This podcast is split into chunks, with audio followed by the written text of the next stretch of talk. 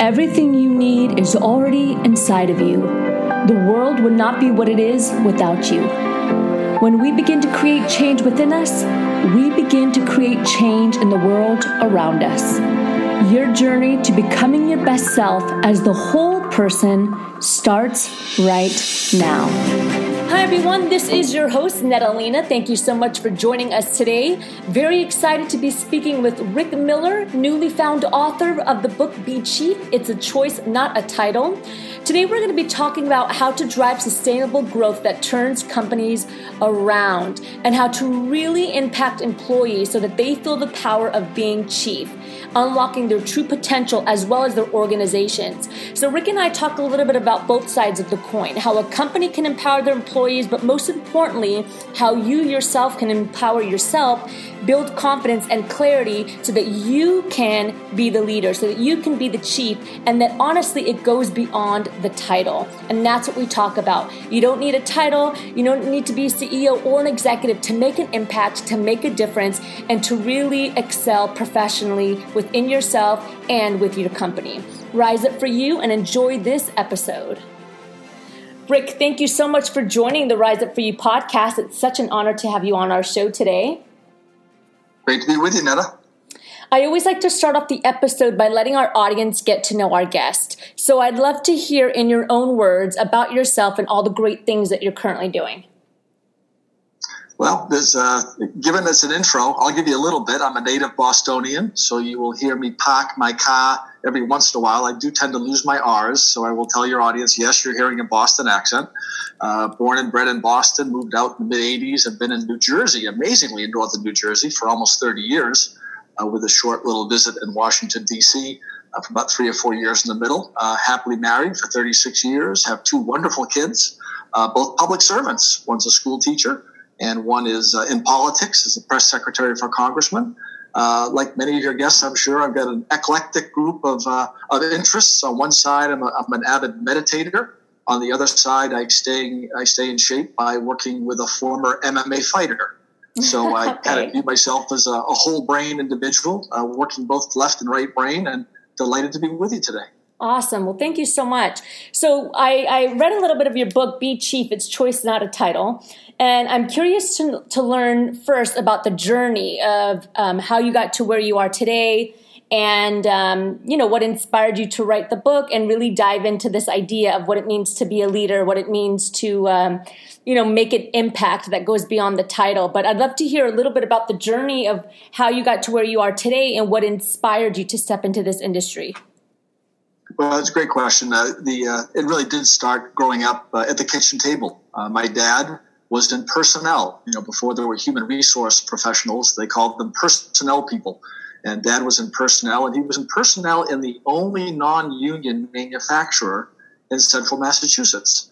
And the reason that that was significant for me, that was that I grew up at the kitchen table listening to stories about how you know it was important for people to connect. How did you do good performance management, good communication, recognition, compensation, grievances? Because dad's goal and I'm not anti union, nor was dad, but his job was to create such a great relationship between the workers and management that they didn't need a, a union. And so I grew up in that environment. I can tell you that if people in personnel made more money, I probably would have been one. Uh, but I wanted to make a little bit more money, truth be told. But the, it's funny because the lessons that dad taught me, uh, and by the way, uh, dad's claim to fame, and here's a, a proud uh, oldest son telling you the story. In 27 years at his company, there was never even a union vote which tells you that he was incredibly successful, the only non-union manufacturer in the area. So what Dad taught me, or frankly, I learned in, in uh, business school, both as an undergraduate and in an IB MBA. All they did was support what Dad had already told me. And in my professional life, working in multiple industries, from a startup to a multinational, again, it went back to what Dad taught me about treating people well, uh, making sure that you're really focused on people. You're trying to make, you know, the language of business is numbers. So clearly you're trying to grow, you know, the top line, the bottom line. But the key that dad taught me way back at the kitchen table was it's all about people. So that's been the consistent theme through my entire career. Mm, I love that. I'd love to dive in because um, something that you really touch upon in your book beautifully is this idea that in order to be a chief or to be a leader, it really has nothing to do with the title. And I think that that's so important, and it's something that um, many of us I guess, have heard before and understand, but actually applying it and, and really utilizing that concept is easier said than done.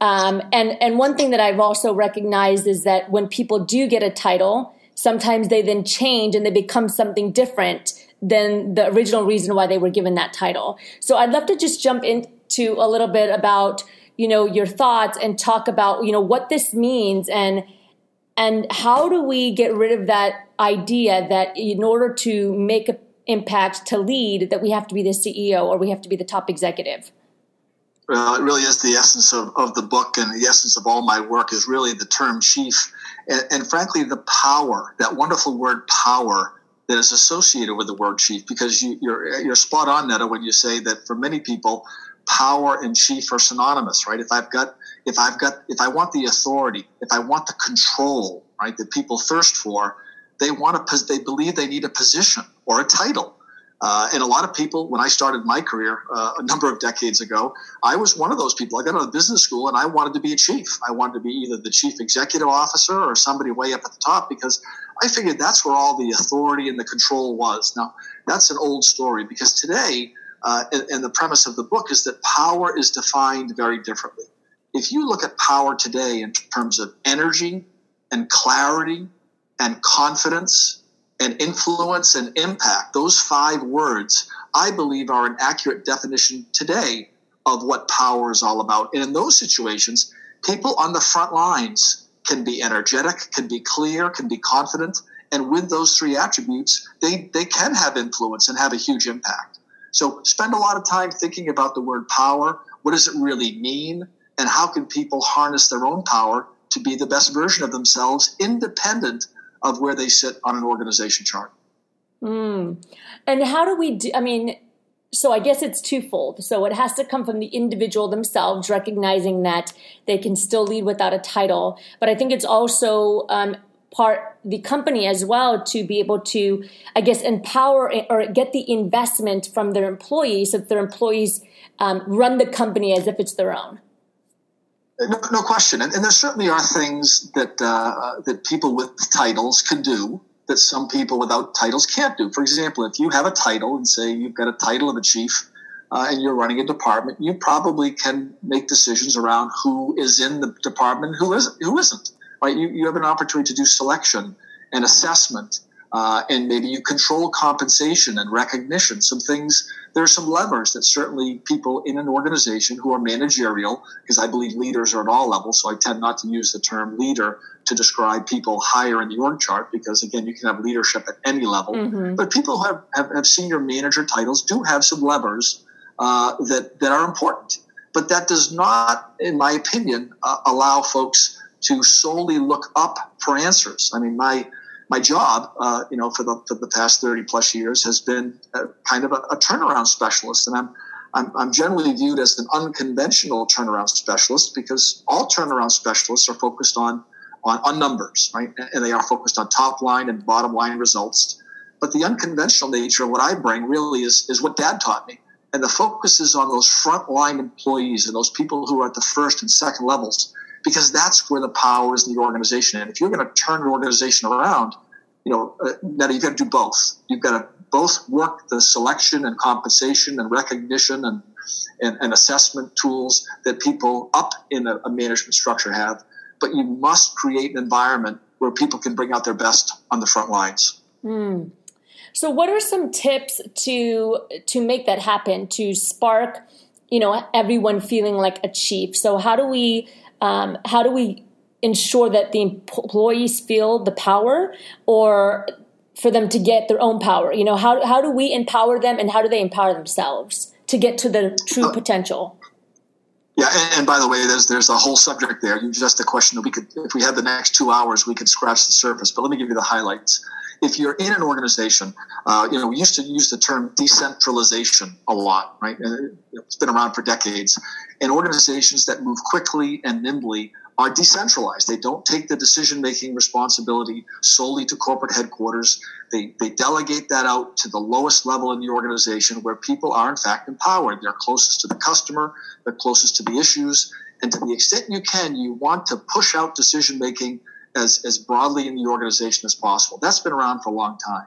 There are some new terms that we're using today uh, that we didn't use uh, 10, 20 years ago. We talk about agile. You know, organizations that are big and small want to be agile. They want to be fast. They want to be flexible. And frankly, those are things that good organizations have been pushing for for years. Right? So there are opportunities for organizations to, to be very mindful about the processes they do to, to push decision making out. But even before that, Netta, it's critical to understand who is out there in the field. One of the one of the, the pieces of research that I highlight in the book is the topic uh, of viral engagement, and this is this is a really important topic for your for your for your audience because, again, to look up for answers is yesterday's newspaper. Today, many times the influence in an organization comes from a peer. And the, the, the, research that has been done, particularly by a wonderful researcher who's currently at Wharton by the name of Sigal Barsade, she did wonderful research when she was back at Yale back in the day, talking about improving that any individual influences the engagement of every individual mm-hmm. on a team. Mm-hmm. Right. And so that's not looking up for answers. That says if you have a coworker who's coming in with a great attitude, guess what? It rubs off. By the way, if you have a coworker who's bringing a negative attitude in, that rubs off as well. So what can you do as a senior manager? You can certainly make sure that you're putting people together who have an aptitude and an attitude that are both positive. You want to make sure you have the skill sets there, but make sure they're bringing positive energy. Yes, you have to bring market-based compensation so they'll stick around. You need to, you know, continually recognize them for the great work they're doing. You need to promote people who are capable of doing more. By the way, not shy away from demotion when when they've come to a level where you gave them a shot, perhaps it didn't work, and and they need to be carrying, you know, in a, a carrying way, maybe demoted. It doesn't happen as much in, in organizations, but it would probably serve the organization and the individual well if they did. Communication is always key. Education is always key. We break down 10 different areas in the book where senior managers can make very important decisions to increase the probability that the frontline team will bring their A game every day. My question for you is we're in this new uh, you know we're in this new age with technology and social intelligence and emotional intelligence and you know they have so many statistics that have come out now that the majority of success in the professional world and leadership really have to they really come down to emotional intelligence. No longer about the skill or the technique that someone has acquired. How much of that do you think is applicable and important in leading and becoming a chief? What is your opinion on that I, think it's critical, but I, but I, I honestly uh, uh, reject the or discussion. Right, that skills don't matter, that emotional intelligence is the answer. I don't believe that for a minute. Mm-hmm. I believe the and the and makes sense, not the or. So we certainly need people who have hard skills and soft skills. Part of those soft skills are knowing themselves. I mean, I, I make the point in the book that to really be chief, it's is all about connecting what you do to who you are. And so a discussion of self understanding or insight, understanding your values, part of emotional intelligence, critical to the success of any individual at any level. But I would not for a moment tell you that uh, a bunch of people who have great uh, emotional intelligence but are void of the hard skills they need to be in operations or accounting or sales, uh, that those things don't matter. It's a blend of both, I believe. Mm, absolutely. And would you would I mean this is part of the reason why you wrote the book, but would you say that that's one of the issues currently is that many people that I guess are in the chief position are maybe lacking that connection of connecting, you know, who they are and their um, their personal intelligence with the job and with leading people? Yeah, I think there's an evolution coming, and it's not coming as fast as it could. Uh, but I think more and more organizations, uh, whether they have chief titles or not, are understanding the key I mean, the, the biggest issue facing organizations at all levels is the fact that, and, and Gallup regularly reports on this, today, seven out of 10 employees are not bringing their A game to work. Mm-hmm. Seven out of 10. That's right. And so, to your point, it's a prevalent problem. By the way, in startups, all the way to multinationals, and I have had the privilege of working in both and currently support clients in both. So, it's not unique to small business or big business it really is central to creating these environments. And that's frankly why I wrote the book. Those tips that dad gave me uh, a number of years ago still work today. And I think that's, uh, that's why my, uh, my dance card is always filled. Yeah, no, absolutely. I just uh, I just read that article with Gallup that 16% of employees are not engaged in any way, shape, or form, um, and they are miserable at work. And I think it's 52% or 51% that are just there. So they're not actively engaged, but they're just walking in, they're on autopilot, they're doing their, their job. Um, and as you mentioned, it's only about 30% of the workforce in America that's actually fully engaged in what they're doing on a daily basis. So it's a right. big and, number not to be engaged. It is, and many people can say, "Wow, they're in an organization that uh, doesn't uh, doesn't engage them," and, and there's truth to that. But again, I don't want to get into the or discussion because I don't think they're accurate. The and discussion is no, perhaps uh, looking up that their management is not doing all they could but I want to, to have people understand that even if you work in an environment where perhaps they're not empowering you, I remind people power is never given, it's only taken. So there are a lot of choices that you can make if you're on the front line, independent of your management, to increase your energy, to increase your clarity, to increase your confidence, to increase your influence, and to increase your impact. And those are the choices that I want individuals to, to focus on. Certainly, if they're in an environment where consistently they're they're uh, they're not being supported, then they have a decision to make in terms of their own work life integration and are they in the right place. But I don't. I'm not. I'm not. I don't subscribe to the fact that it's somebody else's problem. Like somebody is doing I, the victim mentality doesn't play with me. It just doesn't play with me. The point is, what can you do yourself as you take responsibility for your choices? So, what would you say in quick is one or two things that somebody can instantly implement today? Uh, well, I, I, think it's uh, two things really. I, I go to uh, automatically uh, make sure that you are building your own confidence, right? You can do that by understanding your values. What do you stand for? Right, doing some more reflection in terms of uh, being still every once in a while and kind of getting rid of all the voices who are chirping at you to figure out what do I stand for. Right, that's building your confidence is, is the number one aspect of having power. Number two is building your clarity, right? As you support other people and being disciplined in what you do. I think the combination of confidence and clarity leads to impact no matter where you are on an org chart. Hmm. Yeah, I would agree with that. That's that's great information. Thank you, Rick. Um, I'd love to. This has been a great conversation, and we can probably go for hours, as you mentioned earlier. I'd love to jump into the power section of the interview and ask you: Is there any book book that you've recently read that's had a massive impact on your life that you would recommend to us?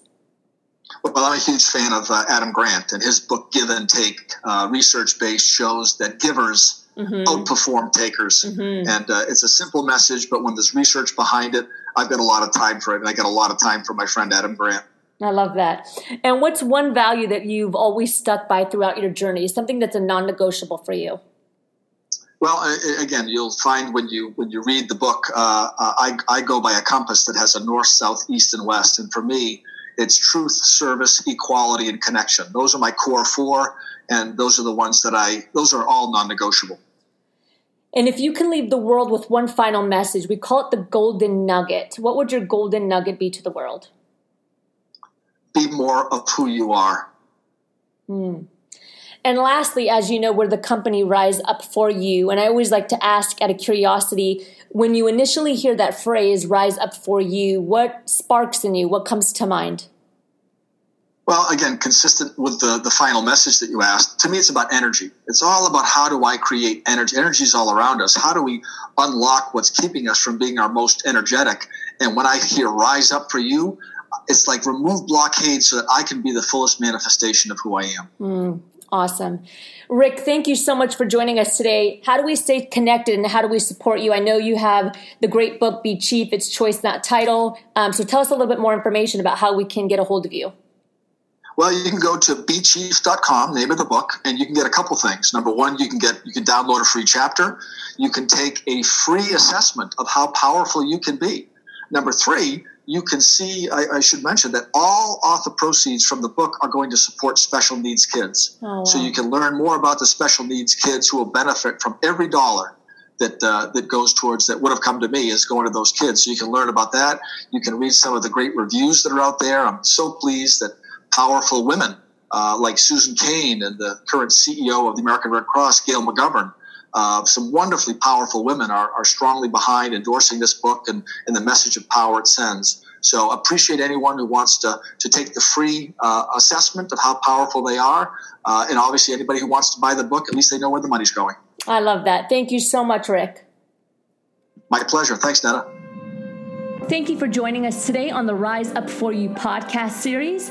We're here to serve you and inspire you to become your best self so that you can live a life that you are proud of. If you haven't already, head over to our website, riseupforyou.com, and explore through all that we have to offer. Don't forget to subscribe while you're there for exclusive materials sent to you weekly, and also subscribe to this podcast. You can find us on iTunes, SoundCloud, and any other major podcast channel. Join us for our next episode, but until we meet again, rise up for you, be better today than yesterday, and prepare for a greater you tomorrow.